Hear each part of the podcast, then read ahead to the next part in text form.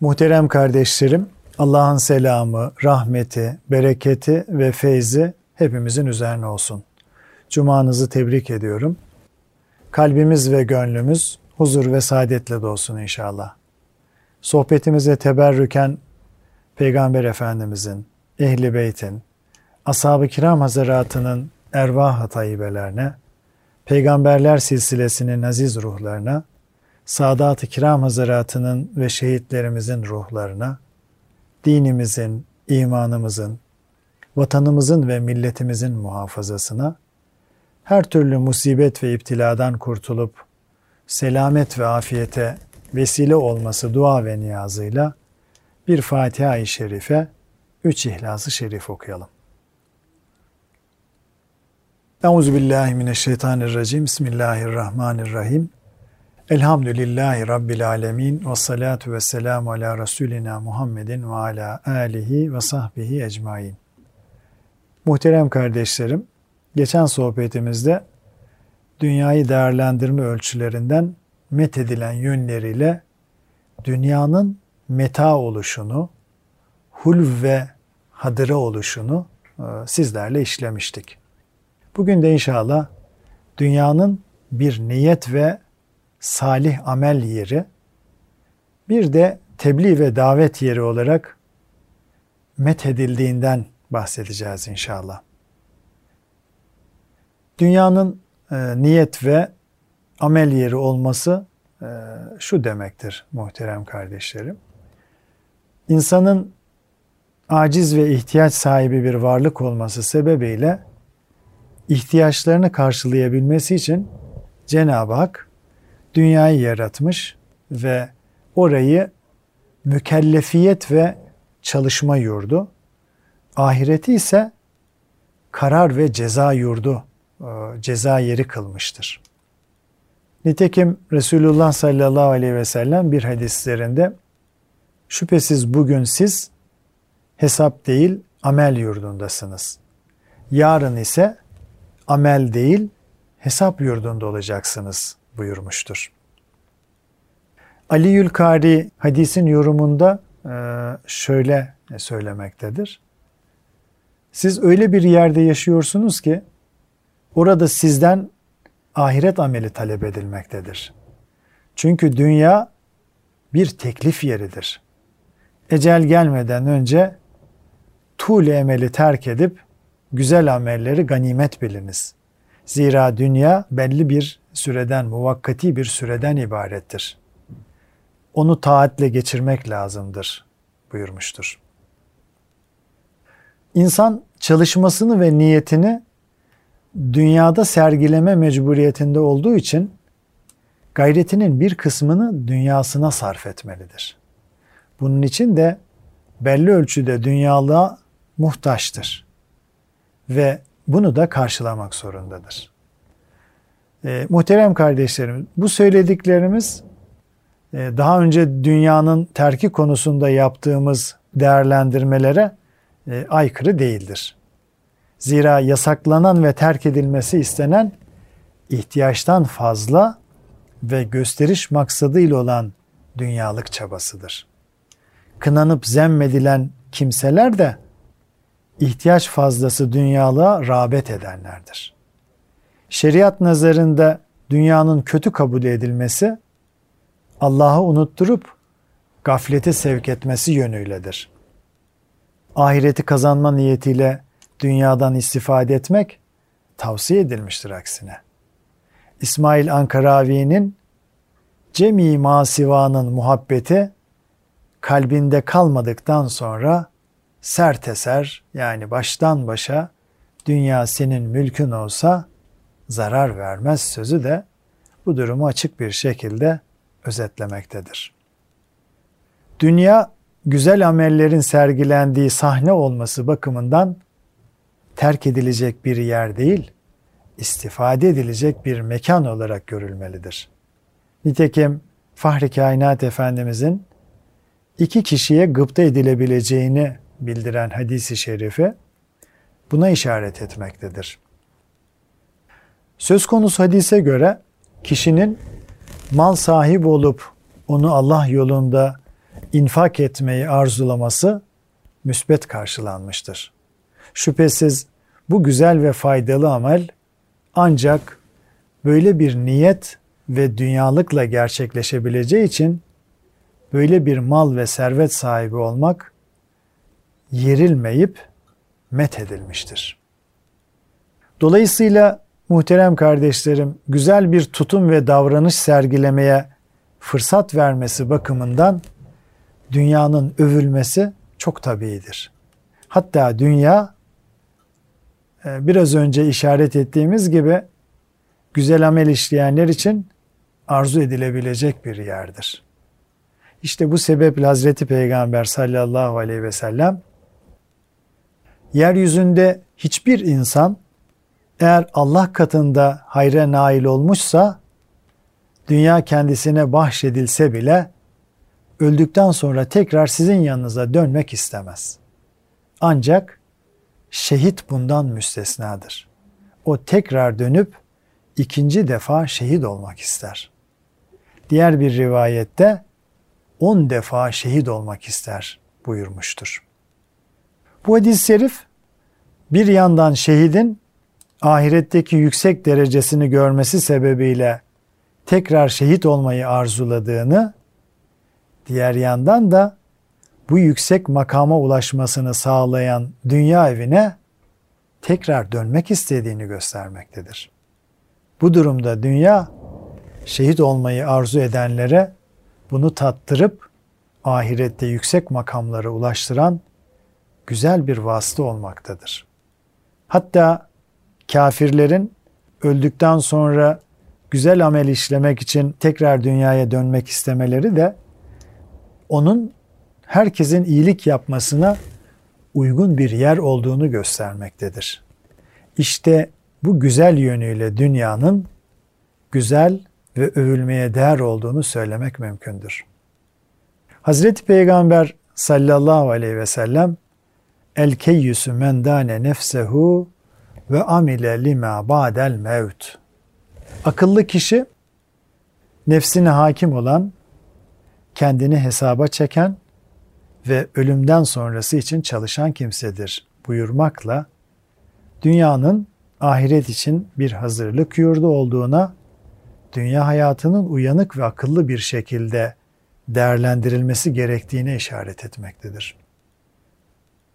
Dünya güzel amellerin işlenip ahiretin kazanılmasına yardımcı olması yönüyle övülmeye layıktır. Ancak ona köle gibi bağlananlar için ahiretin kaybedilmesine vesile olması yönüyle de zemmedilmiştir. Yani yerilmiştir. Hasan-ı Basri Hazretleri dünyanın amel işleme yeri olduğunu e, ona rağbet etmeden zahidane bir şekilde sahip olanın Allah'ın kendisine vereceği mükafatla mutlu olacağını ancak ona rağbet ederek sahip olanın Allah katındaki mükafatından mahrum kalacağını belirtmiştir. Yine Vehbin Münebbihin bazı kitaplarda dünya akılların ganimeti, cahillerin gafletidir. Çünkü cahiller dünyadan ayrılıncaya kadar onu tanıyamazlar. Öldükten sonra tekrar dünyaya dönmek isteseler de dönemezler e, ibaresine rastladığını belirtmesi de dünyanın akıllı kimseler için önemli bir yer olduğunu vurgulamaktadır. Müfessir Elmalılı e, şüphesiz bu dünya hayatı az bir faydalanmadan ibarettir. Ayetinin tefsirinde dünyanın durup eğlenecek, istirahat edilecek bir yer değil, aksine ondan istifade edilecek bir kazanç ve fırsattan ibaret olduğunu, dünya ahiretin tarlasıdır e, hadisince ahiret namına yatırım yapılması gereken bir kar ve yararlanma vasıtası veya bir mesai saati olduğunu, buna mukabil ahiretin dinlenme yeri olduğunu ve bu yüzden de dünyada oyun ve eğlenceye dalmayıp ahiret için çaba sarf etmek gerektiğini ifade etmiştir. Hatemül Esam el-Belhi de iyi istifade edenler için dünyanın güzel bir yer olduğunu ve bunun tıpkı iyi ekilen bir tarlaya benzediğini söyler. Maverdi ise bazı hakimlerin herkes ektiğini biçer, yaptığının karşılığını görür dediklerini ve yine bazı belagat alimlerinin bugün ektiklerini yarın biçersin şeklinde söylediklerini ifade eder. Bütün bu değerlendirme ve nakillerden sonra muhterem kardeşlerim şunu söylemek mümkündür. Dünya ve ahiret mutluluğunu elde etmek veya kaybetmek herkesin bu dünyada yaptığı iş ve sergilediği davranışlarla doğrudan ilgilidir. Bu yüzden dünyanın methi ya da zemmi kişinin davranışlarına göre söz konusu edilebilir. Yani dünya güzel ve faydalı davranış sergileyenler için methedilmeye, ahireti kaybettirecek davranışlar sergileyenler için de zemmedilmeye layıktır. Evet muhterem kardeşlerim, dünyanın methedilen bir diğer vasfı, bir diğer yönü de onun teklif ve tebliğ sahnesi olması. Kulun dini hükümlerle mükellef kılınması anlamına gelen teklif dünyadakilere yöneliktir. Teklif dünyadakilere yönelik olunca murad-ı ilahinin mükelleflere ulaştırılması da ancak dünyada mümkün olacaktır. Semavi dinler ve şeriatlar hep dünyadakilere hitap etmeyi ve her şeyden önce dünya hayatını düzene koymayı, neticede de onların Allah'a ve ahirete müsbet bir hazırlıkla kavuşmalarını sağlamayı hedeflemişlerdir. Buna ulaşmayı kendisine en üst seviyede gaye edinen de risalet müessesesidir. Peygamberler Allah'tan aldıkları mesajı yani ilahi teklifi zaman ve zemine bağlı olarak insanlara eksiksiz ulaştırmışlardır. Kendilerinden sonra ise insanların sorumluluğunun ve hatta mutluluğunun temeli olan teklifi tebliğ etmek yani ilahi emirleri tebliğ etmek alimlere intikal etmiştir. İşte bu vazifenin ilk sahibi olan peygamberler ve bu vazifeyi devralan alimler için dünya tebliğ yani Allah'ın dinini başkalarına ulaştırmak gibi üst düzey bir görevin yerine getirildiği sahne olmuştur. Böyle bir hizmete imkan vermesi yönüyle dünya hiç kuşkusuz müsbet bir anlam kazanmakta, diğer bir ifadeyle övülmeye liyakat kesbetmektedir. İnsan ve cinlerin yaratılış gayesi olan Allah'a kulluğun gerçekleşmesine sahnelik yapan dünyanın bu yönünü görmemek elbette doğru olmaz. Nitekim Hazreti Peygamber sallallahu aleyhi ve sellem İslam ümmeti için yeryüzünün bir mescit ve temiz bir mekan olarak e, yaratıldığını ifade etmesi, dünyanın Allah'a kulluk için elverişli bir sahne olduğunu göstermektedir. Tebliğ ise kelime olarak ulaştırma, iletme gibi manalara gelmektedir. Bir maksat ve hedefin en ileri noktasına ulaşmaya da buluğ ve belag denir.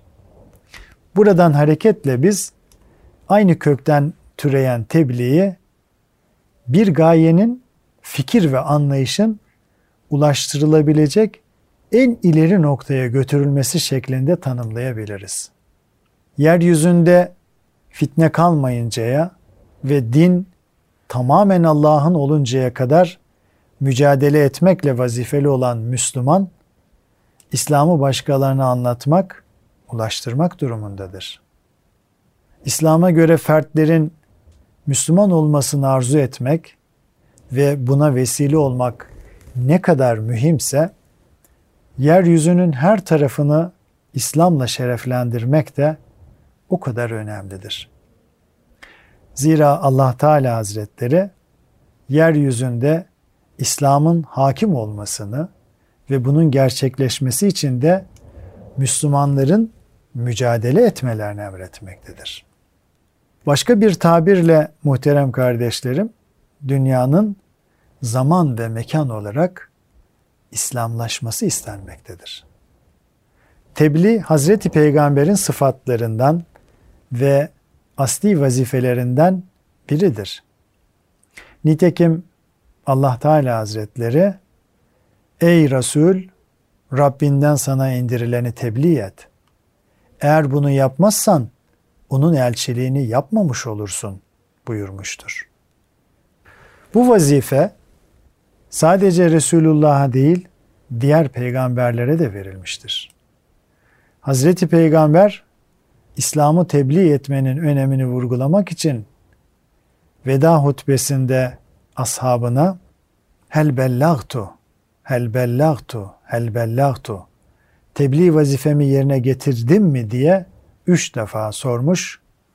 Orada bulunanların evet demeleri üzerine Ya Rab şahit ol buyurarak görevini ifa etmenin huzurunu yaşamıştır.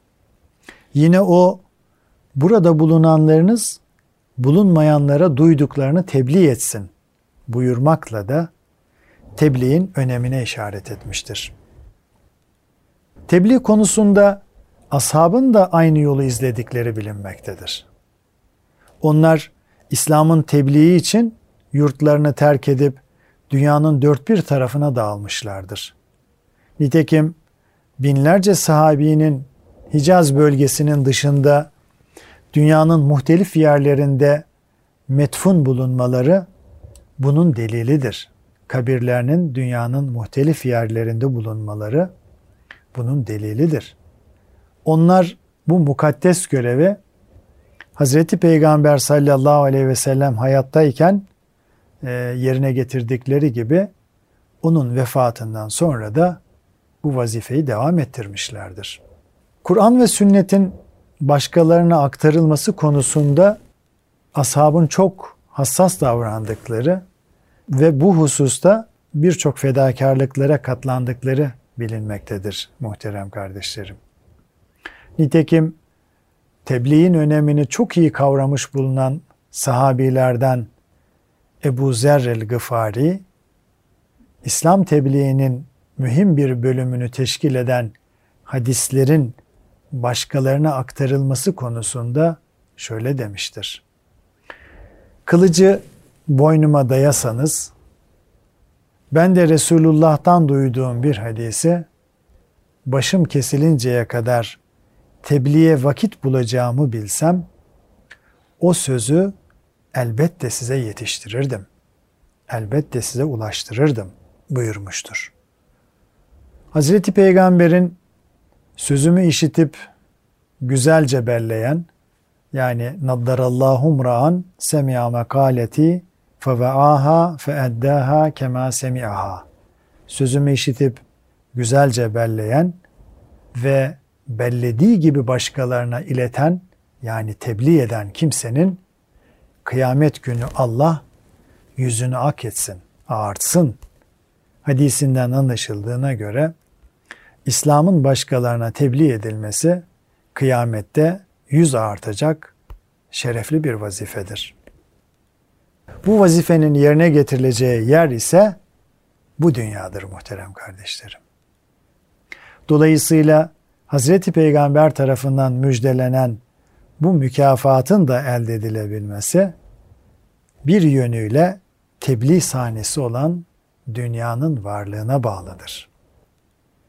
Buradan hareketle tebliğ için gerekli olan dünyanın tebliğ vazifesini yapan ve birçok kimsenin hidayetine vesile olanlar için methedilmeye layık bulunduğunu söylemek mümkündür. Hidayetlere vesile olmanın kazandıracağı kar ise Hazreti Peygamber'in Hayber günü Hazreti Ali'ye yaptığı bir tavsiyesinde şöyle dile getirilmiştir. Ya Ali, senin vasıtanla Allah'ın bir kişiye hidayet etmesi, kızıl develere sahip olmandan daha hayırlıdır. Bazı rivayetlerde dünya ve içindekilere sahip olmandan daha hayırlıdır buyurmuştur.